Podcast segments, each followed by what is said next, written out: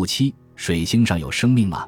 水星上没有大气，太阳近距离地灼烤着水星，以九倍于给地球的光和热倾注于水星上，使水星面向太阳的一面最高温度可达到四百摄氏度左右。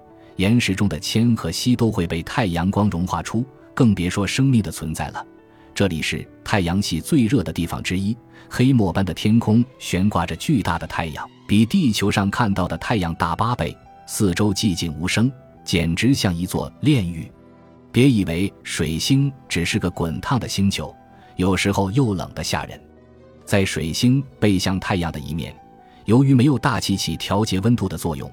温度下降极为迅速，温度多在零下一百六十三摄氏度以下。水星的昼夜大约三十天交换一次，即在一个月的时间里连续暴晒，接着一个月时间跌入寒夜，真是一个火与冰的世界。这样的水星世界，对地球上任何已知的生命都意味着毁灭，不可能有生命在水星上生存。